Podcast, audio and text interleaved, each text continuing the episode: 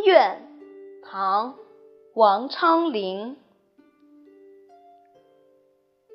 闺中少妇不知愁，冲日凝妆上翠楼。忽见陌头杨柳色，悔教夫婿觅封侯。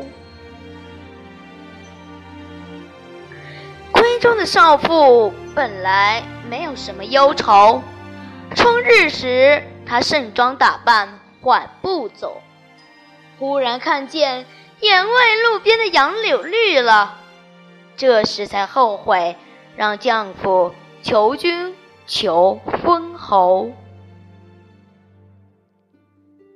王昌龄这首闺怨题材的诗是十分有特色的。他写闺怨，首先却写不知愁，一个具有娇憨之气的少妇形象跃然纸上。然而，春风拂动下的杨柳，却引起了他无限的联想。也许，他想到自己的美好年华一年年消逝。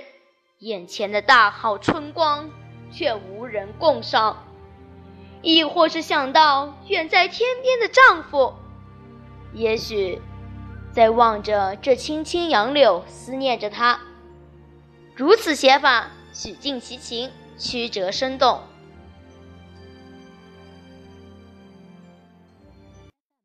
《从军行七首·其一》，唐。王昌龄，烽火城西百尺楼，黄昏独坐海风秋。更吹羌笛关山月，无纳金龟万里愁。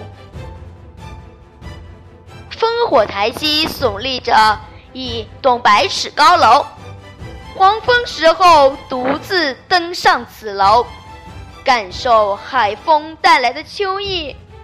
羌笛吹奏一首《关山月》，无奈笛声增添了对闺中妻子的思乡之情。《从军行七首》是王昌龄采用乐府旧题写的边塞诗，这一首抒发的是续族对妻子的思念之情。